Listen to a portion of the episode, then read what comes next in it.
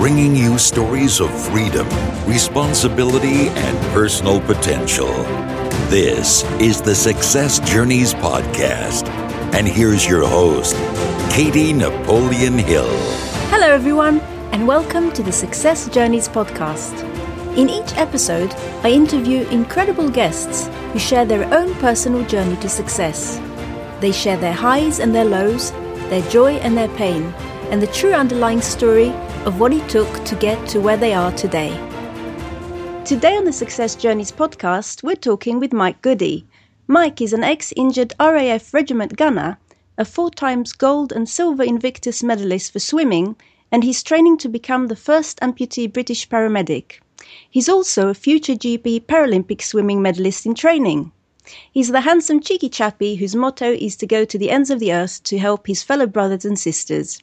He's climbed that mountain, three to be exact, scuba dived, kayaked, swam the English Channel, as well as competed in Bolton's Ironman twice. He laughs in the face of the naysayers, turns impossible to I'm possible, proves you're wrong tenfold, and he'll never accept defeat. Mike has achieved all this and more. His story begins in 2008, while on his first tour in Afghanistan, his life changed forever. The armored vehicle he was driving hit a roadside bomb and trapped him under the wreckage. He was pulled free after three hours and later flown to Birmingham Selly Oak Hospital in the United Kingdom. The blast caused such severe injuries to his left leg, as well as brain injury and post traumatic stress disorder, Mike was left wheelchair bound and endured 14 major surgeries in an attempt to repair the shattered bones. In 2011, Mike opted for an elective amputation. Six weeks after his prosthetic limb was fitted, he was walking with a stick. Many would let such a moment define them, but not Mike. His courage, drive, and deep competitive inner spirit for life always wins over. After all, he was an ex junior GB swimmer, and so he's decided to live his life to the max. Mike is a highly active fundraiser as well as an inspirational speaker. I'm truly delighted to have him with us on the show today. Hi, Mike. Thanks for joining us today. My pleasure. My pleasure. You've had quite a journey. Uh, yeah, I've, I, you could say I've had some ups and downs in my uh, my life so far. you know, first first thirty years of my life have definitely been filled with a few uh, trials and tribulations. Uh-huh. And it's uh, it's all up from now. Um, where does your taste for adventure come from? What, what, were you adventurous as a child? Um, I, I, wouldn't say adventurous is more troublesome. I think I, I, just like to to get stuck in and get muddy and dirty. You know, like most kids of uh, my sort of generation were. Uh, you know, obviously before the digital age of computers, mobile phones, and things like that. So you know, if you wanted to go and do something, you know, you had to actually go out and do it and get your hands dirty. So I think I've always always enjoyed the outdoors and just always enjoyed doing things. You know, you know, I don't think there was that sort of set of fear really instilled into me and, until I sort of grew up a little bit. Right. Okay. And uh, why did you first decide to join the armed forces? Um, there was there was a few things. I, when I was younger, sort of about fifteen, I always wanted to fly jets for the Air Force, uh, the Royal Air Force. Um, and I was looking into scholarships and things like that, the Armed Forces Careers Office, and you know, I was setting the process in motion. You know, I took the right GCSEs and mm-hmm. uh, my A levels. You know, sort of uh, advanced mathematics, physics, that sort of thing, just to assist in that sort of dream and aspirations. Um, unfortunately, uh, I've always been a, a, swimmer, and I've had problems breathing in uh, in chlorine. Um, uh-huh. I'm partially allergic to chlorine, which is great for a swimmer.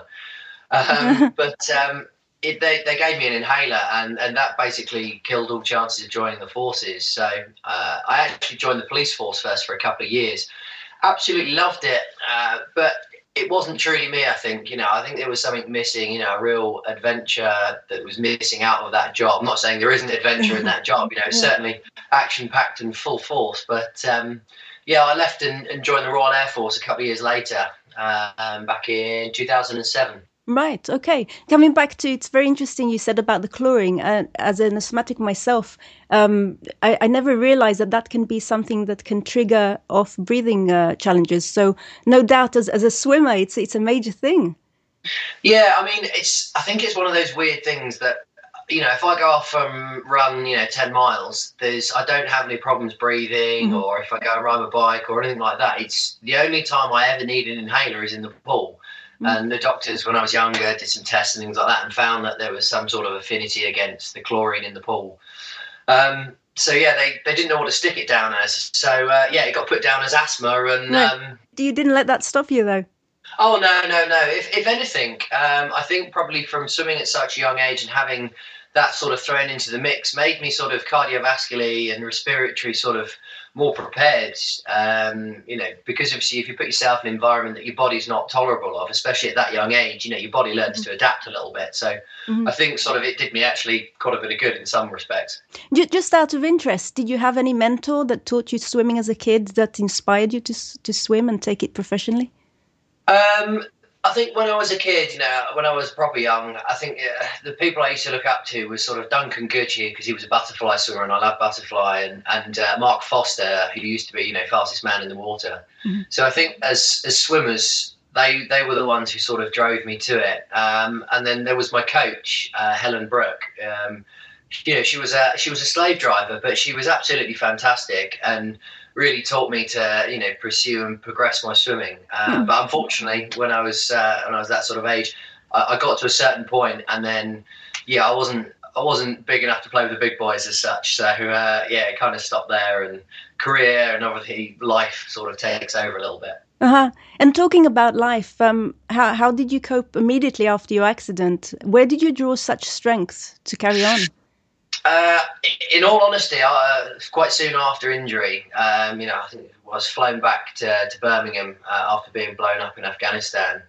Um, and it was quite difficult to draw strength from anywhere. Um, I, it was 24 hours and I was back in Birmingham. And then I spent the best part of five, six months pretty much, you know, always strapped to a hospital bed. And uh, I had, you know, it was over fireworks night, PTSD. That's when I 1st mm-hmm. realized you know, that was, that was an issue for me and still is an issue. And, you know, there was there was a lot of things, and I actually uh, got addicted to my morphine mm-hmm. uh, as probably like a coping strategy. Um, which, as soon as I was out of hospital, actually turned to alcohol. Mm-hmm. So I was a clinical alcoholic for a period of time, and and that's where I initially sort of drew strength from as such. Which, looking back at, you know, obviously is is quite silly, irresponsible, but I didn't see it coming. It wasn't until you know those things had happened that I realised, oh, I've I really got to change my life around here a little bit. And mm-hmm.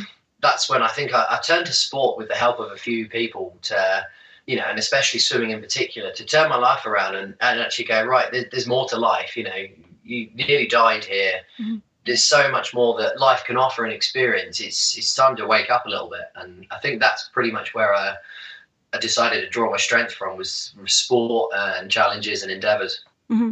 That's amazing, really. And as far as post-traumatic stress is concerned, is is that something that's now more recognized in the armed forces? As uh, I'm sure years ago, people would just be sent home and you know go uh, mental, to say the least, and their partners would it would affect their relationships. It, it, it and they just didn't have that support. How is it these days? I, th- I think the, the, support for PTSD and other hidden wounds, you know, because like I said, uh, not all not all wounds are visible. You know, it's quite clear right. to see my my leg is a physical disability. Absolutely. But there's, I think, something like the last report was one in six soldiers or something suffer from some form of PTSD or another. You know, there's symptoms of all the way through to full blown.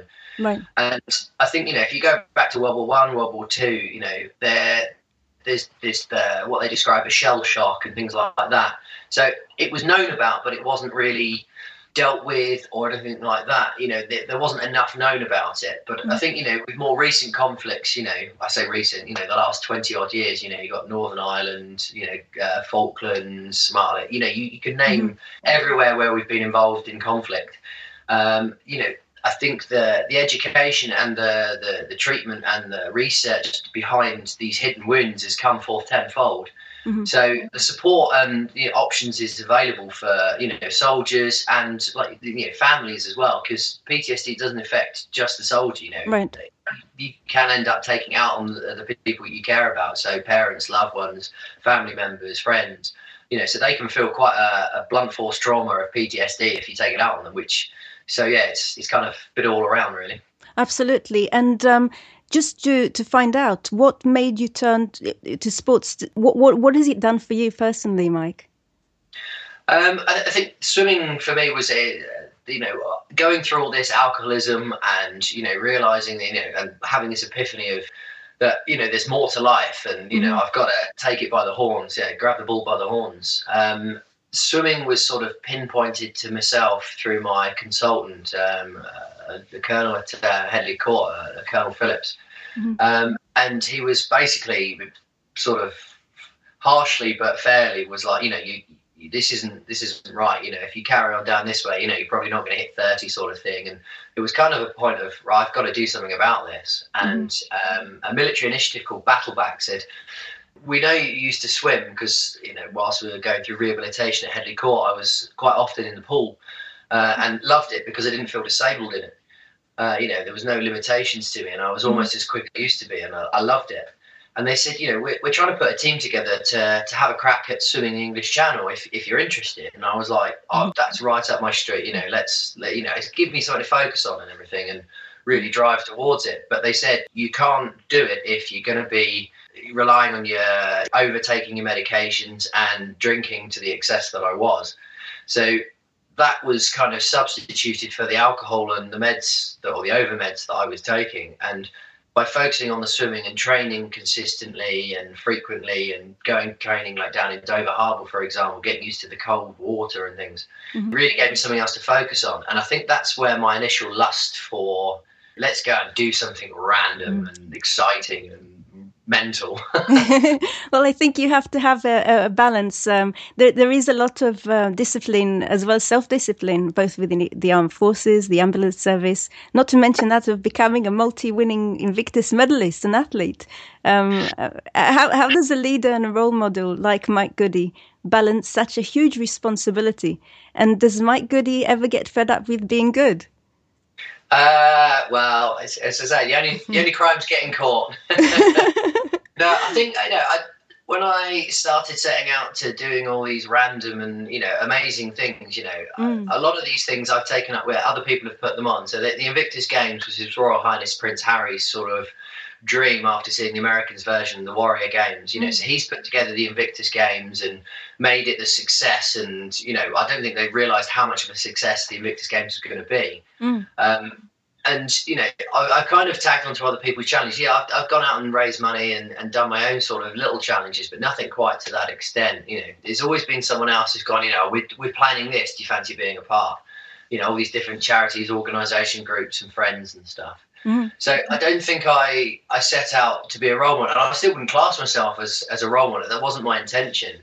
Um, but I, I, do get asked occasionally, you know, what drives you, and you know, have you got any advice for people and things? And uh, I kind of just sort of say what's in my heart, in the, in the sense that you know, if if life sort of strikes you down, you know, you you get a choice and a decision. Now, I obviously had the police and uh, the military to teach me self discipline, respect, you know, service before self. You know, there's like core mm-hmm. ethoses of the Air Force as well as the police. And it's the choices are you either roll over and curl up into a ball and let stuff happen to you, or you take it you know, life by the horns and you just do what you want to do. You know, you don't let anyone tell you you can't do anything. You know, if you want to go and do something, you go and do it. If you can't do it, you work out why you can't do it and you adapt it. You know, adapt and overcome is a, a very military ethos. You know, before I was injured and after injury, you know, it's it's more relevant now than it probably was at the time, or it, to me, it bears more relevance now than it did back then. But mm-hmm. anything is adaptable and over, overcomable to achieve your goals and dreams. It's really interesting, Mike, because you, you you say you didn't set out to be a leader. You are a leader, whether you like it or not. Um, you you have uh, all of these success philosophies of many of the very um, top players in terms of um, people like Brian Tracy, Tony Robbins um, in the self development arena, Napoleon Hill, all of who say that you put your mind to what you want. And it's interesting because I heard in a different um, interview that you gave that if you don't know how to do something, you'll go and find out some from somebody else who has done that. And these are all the core success philosophies. Now, you mentioned that you, you, you, might have learned some of those in, in the army. Do they do they teach you all of those core philosophies, or where do they come from?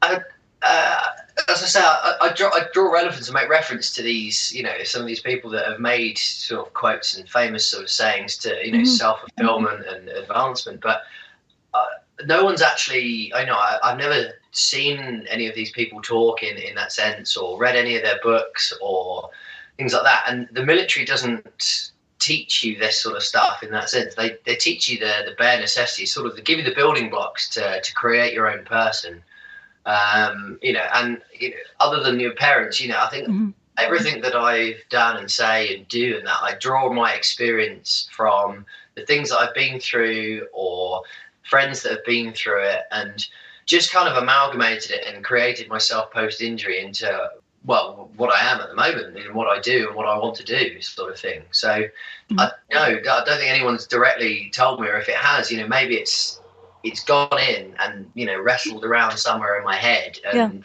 yeah, yeah it's sort of subconsciously in there but mm-hmm. yeah it's, it's, it's, an odd one. Well, very interesting. Now uh, just coming back to to your uh, medals uh, what does it actually feel like to be presented with that gold medal around your neck? Uh, what would you say to those who might be considering taking up a sport and are still hesitating? I think uh, having having you know a medal, especially at the Invictus Games, the inaugural Invictus Games, and having you know a gold medal put around your neck, and especially by um, His Royal Highness Prince Harry as well, you know the creator, the founder of them, um, was quite a, a, feeling of success and achievement. You know the, the the time that they put into creating it, and then the training and the commitment and the dedication to to the, my sport of swimming um, to achieve that, and then obviously doing that still continuing today. Um, I think you know there's there's a lot of for like for example the Invictus Games there's a lot of injured guys and soldiers and girls who who haven't put their names forward and haven't mm-hmm. done you know the Invictus Games have been going on for a few more years and anyone who hasn't put their name down I think should really contemplate getting involved and sticking their name and just trying it. You know, it, it could open doors. It could just create a, a, love of a sport that you've never tried or one that you have in the past and rekindle sort of a lust for life. But in that sort of sense, I don't think it has to be just injured service personnel. I think anyone who's got a, an injury, an illness, a disability, whether it be from birth, an accident, or developed, I, I think sport plays and what any sort of physical activity in sport plays such a a positive and enforceable drive to success and change your mindset of, mm-hmm. of what you can achieve. I'd, I'd, I'd, highly recommend anyone who's in a situation of despair, whether it be physical, psychological, social, emotional, to, to try something new, whether it be sport, whether it be just sort of some active challenge, just to see and prove to themselves that what a positive force that can be into changing your mm. your mindset and your drive and determination to completing something and then take it from there because once you've done that first one that that achievement that feeling of self-worth gratification and achievement more than anything will just push you on to other things absolutely and i, I totally agree with you that uh, sports um, is a great help for for mental well-being. I can speak from my own experience having suffered uh, from depression and um, going out there for a run gives you uh, a natural high as well as um, it makes you feel that you can cope with the day. Um, I, I, suppose chemically it's a it, it's a good high. Um, the the question is where do you you get such an incessant drive from? What what does a day in the life of Mike Goody while training look like? Um, oh, well, that's, I suppose uh, I, I don't know really where I draw it from. I suppose it's ever since being injured, you know, if if I've, I've said it before and, and, I keep saying it to people is if I wanted to go and do something before I was injured, I'd sort of make a plan and go, oh, where can I fit that in, and try and work it around work and life in general. And most of those things that I wanted to do, I never got around to doing at, at that time. Mm-hmm. And since injury, I think whether it was the realization that life could end at any time, you know, you could, whether it's, you know, in my case was deploying to Afghanistan and not knowing who or what or anything was around the corner, you know, anything could happen. And that was a sense of adrenaline there. But, you know, I could walk out my front door, fall off the curb and hit my head or mm-hmm. get hit by a car or fall down the steps. You know, you don't know what life has to hold. Mm-hmm. So if you've got a if you've got a dream, if there's something you want to do, whether it would be something massive like you've always wanted to, I don't know, go and swim with dolphins, or whether you just wanted to complete a marathon, you know, two quite random things, but um, lots of goals that people have as such. Don't plan to do it in five years' time and go like that. You know, if you want to swim with dolphins, you know, you've got a holiday, you go and go and book it. You know, just just do it. You mm-hmm. you know, you regret it. If you want to go and run a marathon and it's more physical, then buy a pair, decent pair of running trainers, start training, and work towards it. And I think that's that's that's the thing. You've got to go out and do your dreams because otherwise. You, you, are just going to live with the regrets of not doing them. I'd rather regret the things that I've done and go, on, oh man, I really wish I'd thought that through more. Mm-hmm. But rather than sort of, I really wish I'd have done that. So mm-hmm. with my training, you know, going up at four in the morning, going off training for a couple of hours, hitting the gym, coming back, the, the bits in between for me are either eating or sleeping. so my, my days are quite relaxing in, in the sense of during the day, but early mornings and evenings are quite action, quite, quite packed and quite physically enduring. So, so yeah, that, so the extremes either end. Well, I suppose that's the dedication that it takes in order to achieve a goal that's beyond when when beyond n- normal life. And uh, when people say, "I wish I had that," "I wish I had that medal," "I wish I had that," award, they're required to to put the work behind it. It doesn't yeah. just come. Yeah, I think everyone everyone's got the ability to achieve whatever they want. Mm-hmm. It's it's the determination, the commitment pre pre event, pre um, you know whatever mm-hmm. uh, activity you, you you want to do or you know wish to do. Everyone's got the ability to go out and do those things, whatever it may be. They, they just have to put one foot in front of the other. Mm-hmm. You know, myself, I've only got one foot, so I just lead with that one and the other one follows. Talking about that, you have a great sense of humor, Mike. Uh, in that, could, could you tell our listeners what kind of tattoo do you have and why? Uh, um, yeah, after after I was injured, um, I found a lot of people stared, and mm-hmm. not being you know disabled from birth, you know, I hadn't grown mm-hmm. up with that. It was quite an instant sort of mm. wow. A lot of people stare at this sort of stuff, and I don't mind people staring as such, but you can see sort of questions burning at them. So I kind of wanted to make a, a joker sort of approach that people would sort of smirk and laugh, and I could use it as an opener, like an icebreaker. Mm-hmm. So uh, on the back of my right leg, uh, I've got a I miss my friend and an arrow pointing mm-hmm. left, and I'm pretty much always cutting around in shorts.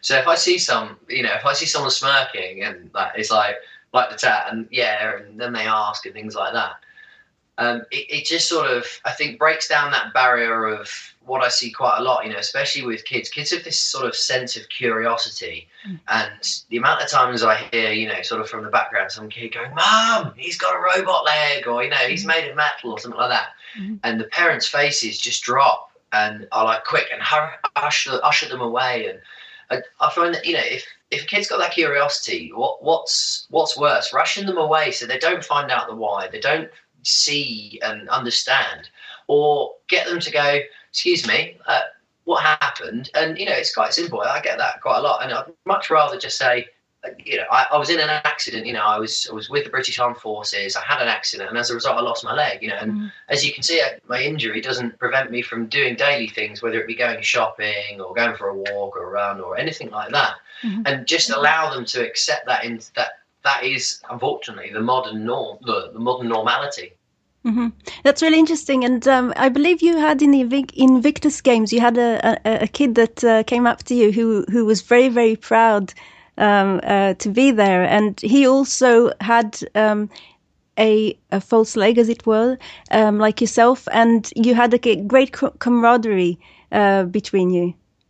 Yeah, it's a little kid, little Rio. Um, he's he's on Twitter. He's uh, he's fantastic little kid, and uh, he came up and he was like, "We got matching legs." Mm-hmm. And he posed for a photograph with him, and um, his mother added a sort of Twitter page to mine and things like that. And I saw some of the things that this kid's done. Now I can't remember how old he was back then, but you know, he was he wasn't even up to my hips, sort of thing. You know, and I'm well, well, I was six foot 2 mm-hmm.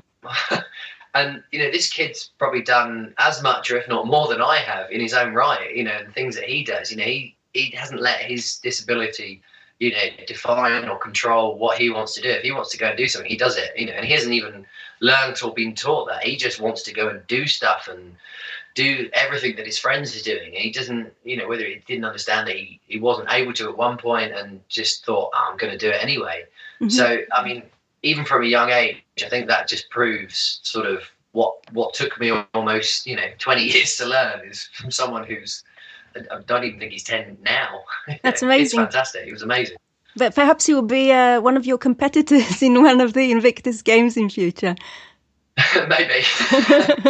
um, now uh, you, you you have achieved so much. Um, what what would you tell your your younger self? I think you probably covered this in, in, in the interview so far. However, if you could give your younger self some advice, what would you what would you tell yourself?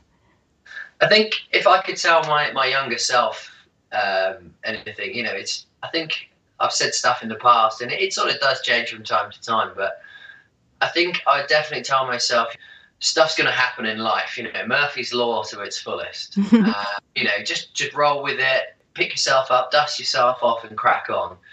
Um, if I'd had a warning about some of these things, I still wouldn't say I wouldn't have changed them um, for for various different reasons. You know, especially with like my, my injury being blown up. I was there. I didn't have an immediate family myself. I didn't mm-hmm. have a, a wife or kids or anything like that. But some of the other people that could have been driving that vehicle that plays a for me that plays a larger impact on on someone else and a, a real true brother as such in the forces. So i'm kind of glad it happened to me and not one of my friends or a couple of my friends in that sort of sense. So i wouldn't have changed i'd say you know don't change anything you want to do and when stuff happens just just crack on. Just pick your stuff up learn from it keep going. That's amazing advice mike and um, from from the teachings out there uh, that, that, that I've learned myself, there's always a seed, an equal seed of benefit in every challenge, and I think that you've really grabbed all the benefits. And what I really want to know is what's still within you that you want to achieve. Ooh, there's there's still a few things that I, I want to achieve in my life. I think you know there's there's quite a few things still left on my bucket list. Um, one of the things when I was younger, I always wanted to sort of go trekking. You know, start off in Laos and work my way down Cambodia and end up in Borneo and things like that. Um, that's more of a a personal thing. You know mm-hmm. that although I want to go and do it, isn't one that I want to sort of go and do now immediately. You know, I think that's sort of something I'm I'm sort of saving and holding on to. So that I don't sort of go and do everything all at once and then I've got nothing left as uh-huh. such. There's still there's still little things that I've got to set myself in the future for. In terms of challenges currently ongoing, um, we've got the Invictus Games coming up in Florida this year, um, and I'm training for a place on the team for that. Um, again with the British team, so I'm I'm hoping that you know I, have secured an, uh, with my training and times and that secured another place to, to compete in that. Um, I'm also training uh, full time uh, to hopefully get a team on a place on the British swimming team as well. Mm-hmm.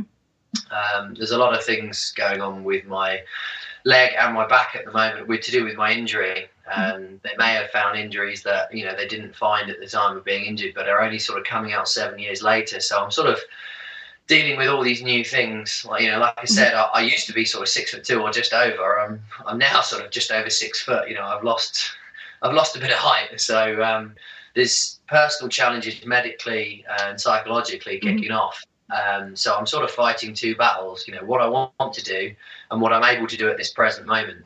Um, so yeah, there's there's things on the cards, but mm-hmm. I've just got to play the medical side out safely first, unfortunately. Mm-hmm. And as you said, uh, life throws you um, Murphy's law. I think the is the way you, yeah. you put it. put it politely, Murphy's law. and um, I think that uh, for, from from what I've experienced, we, we tend to get challenges thrown at us at least until we we learn the message or or, or the, the the the benefit out of it. Um, and um, perhaps there's there's loads of more great things coming your way that you that you don't even know or, or realize. Oh, I certainly hope so. You know, this if I had the rest of my life planned out, you know, that would that would to me be pretty dull. Um, I've got my, you know, what I want to do and the life plan in that sort of sense. But I, I like the the thought that randomly someone could go, "Hey, do you fancy doing this?" I'd be like, "Yeah." um, you know, I, I, like the thought that that can happen, and with the, the camaraderie and the brotherhood of being in the military, as well as the injured soldier community as such, there is that potential that something completely random could come my way that I just go, yeah, let's do that. um, and, I, and I like that thought. It's it's wonderful the way that you you have a, a, an affection for the camaraderie of the brothers and sisters within within the, the army, the, the military, and um, the armed forces, and uh, you you also um, I know raise a lot of funds f- for them, um, and and do you do a lot of uh, personal fundraising as well as taking part in, in, in fundraising. What what are the um, main fundraising events that are closest to your heart? I think for me personally, um, there's there's three charities, one organisation group as such that have helped me out since I've been injured. That uh, I'll swear blind by and will bend over backwards for, fundraise and do what I can for. Uh, the first one obviously was was Battleback, like I mentioned earlier. You know, the mm-hmm. military initiative for injured soldiers, um, funded for by Help for Heroes and the, the Royal British Legion, um, and that sort of that got me out of my initial rut. Um, from there, Help for Heroes with their sporting endeavours and the sports selection side mm-hmm. of the games, and how that has helped me, you know, to utilise that sporting side. So, yeah, Battleback, uh, Help for Heroes, um, and then the two associated with the Royal Air Force, the Royal Air Force Benevolent Fund and the Royal Air Force Association. For me, those, those two are the big ones, especially with the Benevolent Fund. Um, I sort of ambassador for the, the Royal Air Force Benevolent Fund and do as much fundraising as I can for them at every turn, whether it be a physical challenge, financial challenge, emotional, psychological, they've always been there. Um, and I, I, never actually approached them or anything. They they've always been there in the background and just sort of step in without asking and you know just sort of just let me know that they're there and mm-hmm. I just bounce a few things off them and they're just automatically they're just snapping off to like right we're going to help you out there we can do that we can do that and have made my life so much easier over the past seven years since being injured. Yeah, it's because someone who's very independent as yourself, um, I know p- people might find it challenging to accept help. I speak, I guess, from uh, personal experience. So, mm. therefore, um, what what does it take in order to be able to say yes, okay, you know, I'll, I'll accept your help. I'll, I'll, open up. I think with with the the, the RAF Benevolent Fund, because they're always they've always been there and they've never sort of been forceful or anything like that. You know, sometimes people can be quite forceful, not charities I'm on about here, but people mm. could be like, "I'm going to help you," and it's it's you just want that. It's almost like a little mini self achievement if there is something you can't do. So for me, when I was first injured, being in a wheelchair for such a long period of time, you know, stairs. You know, mm-hmm. people are oh, carry you up. It's like no, no, I'm I'm going to get out my chair and I'm going to bum shuffle up those mm-hmm. stairs. You carry the chair, you're not carrying me, and things like that. Mm-hmm. Um, and with like being in the wheelchair, I lost my independence. Um, I couldn't go down and get bread and milk and stuff like that. You know, I had no way to get around, so it was costing me a fortune in taxis. Because mm. if I wanted to go somewhere, that's that's how I got around. And the benevolent fund just came up to me and were like, you know, well, we're helping you out, you know, adapting, you know, uh, the house. So you've got a, a roll-in shower, a walk-in bathroom as such, so I can just literally roll straight into the shower, handrails, assistance around the house, and they actually um, sort of got me a, a, an, an automatic vehicle. So I actually was able to to get around myself, and mm-hmm. that's something I hadn't even thought of and they were just like, "Well, this you saying that these are the challenges you face, and you want to be independent, you want to be able to do this. Let's help you out here." And I was, I was just like, "Wow."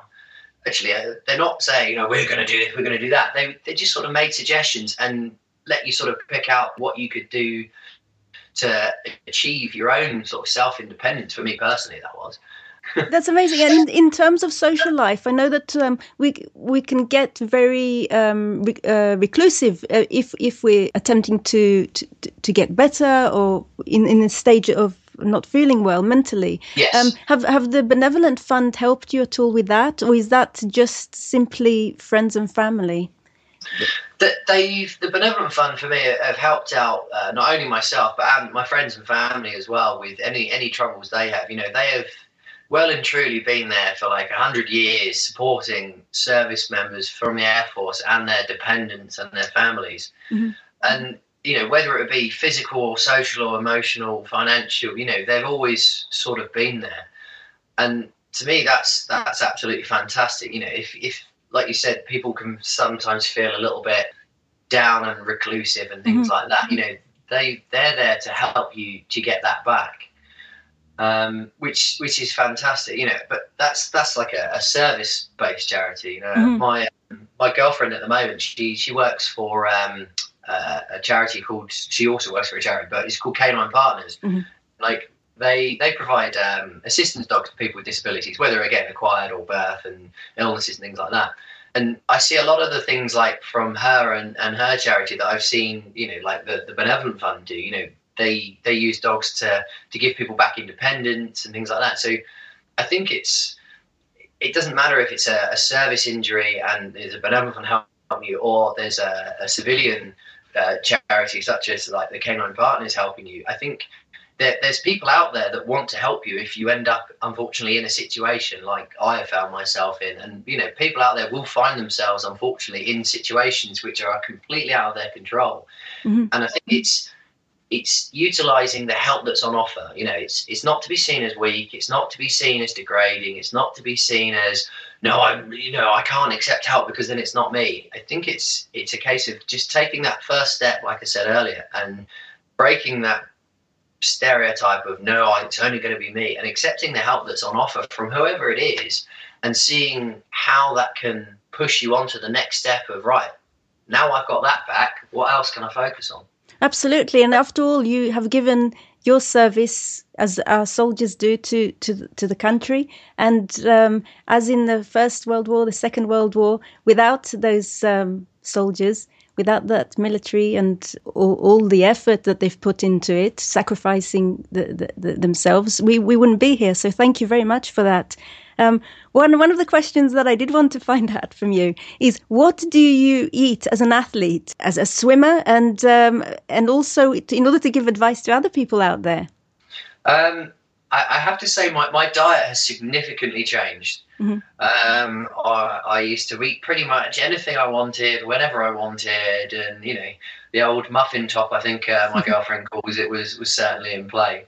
Um, uh, yeah, I, I cut out a lot of takeaways and pizzas and, and things like that. You know, um, cut out sugar from drinks, turn to sugar free sort of stuff, and lot, because obviously I'm training quite intensely and quite often. Um, generally, a lot of pasta, uh, which is which isn't bad because I do I do enjoy Italian food, which is which is mm. quite helpful. Um, but yeah, you know, I think I I think it's about between six and eight Weetabix in the morning before mm. training. Um, uh, I'll sort of come back, have some sort of protein and carb sort of based, whether it's shake based or bar, maybe something that I've made mm-hmm. flapjack and things like that. Lunch tends to be pasta, um, and a lot of it. Um, and yeah, dinner again. I, I chicken, steaks, all lean stuff, ostrich. Yeah, lots ostrich. of salad. Okay, yeah. sounds that's. Love ostrich. oh wow! Well, thank you for sharing that with us. We, I've always wondered, uh, and I'm sure our listeners wondered out there, what what do athletes eat in order to stay healthy and also uh, to keep their strength up? Um, now, uh, what I wanted to find out is, what, what advice would you give anyone, including those wonderful heroes, the injured soldiers, servicemen, women out there, anyone who may currently be going through a tough time? Um, I think if if there's anyone out there who's going through a tough time, whether it be injured service personnel or not, I think, you know, if I could give advice to anyone going through a situation like that, it would be you're probably a, a little bit nervous, a little bit afraid, a little bit concerned about what's going on now in your future. I'd, I'd say don't don't be afraid to accept a bit of help along the way to, to boost you up. Use use the your friends, your family, and people offering support to to get you onto that first ladder. You know, that first rung of that ladder. Because once you're on that ladder, you can climb yourself, and the next rung will be even easier. You know, the the bottom rungs of these ladders are really far apart. So take the take the help, take the assistance, and then once you're on it, things get easier, and the future will hold some more random things for you. But just roll with it and enjoy it. That's great advice. Thank you so much for sharing that with us today, Mike. And one final question uh, Where can people find out more about uh, you and keep track of uh, future adventures? Um, I sort of I've got a I use Twitter a little bit. Uh-huh. Uh, not not as often as I, I probably should, but um, I'm just trying to think of my Twitter handle. Uh, uh, Mike Goody eighty five. There we go. there we go. Mike Goody. Like that. Mike Goody eighty five. Thank you so much. Well, Mike, thank you so so much for sharing your valuable advice and uh, personal story and personal journey to success. And I know it has its ups and downs. Uh, every day, and um, you will be helping a lot of people out there. I think that people don't realize that even if if they might be saying something on a bus that's inspirational or, or, reading something that's inspirational, it could affect someone's life from literally existing to wanting to get up the next morning to to changing hundreds of people's life, to changing the world. So uh, thank you so much, Mike, for joining us today. It's been a true pleasure. No, it's been, it's been my pleasure to be on, and uh, you know, if I can just change one person, uh, you know, one person's frame of mind to just try something new or just give something, anything a go, then I feel like I've, I've, I've done what I've set out to do, sort of thing. You know, one person at a time. Job done. yeah. Thank you very, very much, Mike. Good to talk. Thank you. If this episode inspired you to live your life with purpose, why not inspire others to change their life too? by sharing this podcast with your friends on Facebook, Twitter, and other social media. For more inspiring interviews, check out our website at thesuccessjourneys.com. Don't miss an episode. Subscribe to the Success Journeys podcast on iTunes. And please do leave us a review.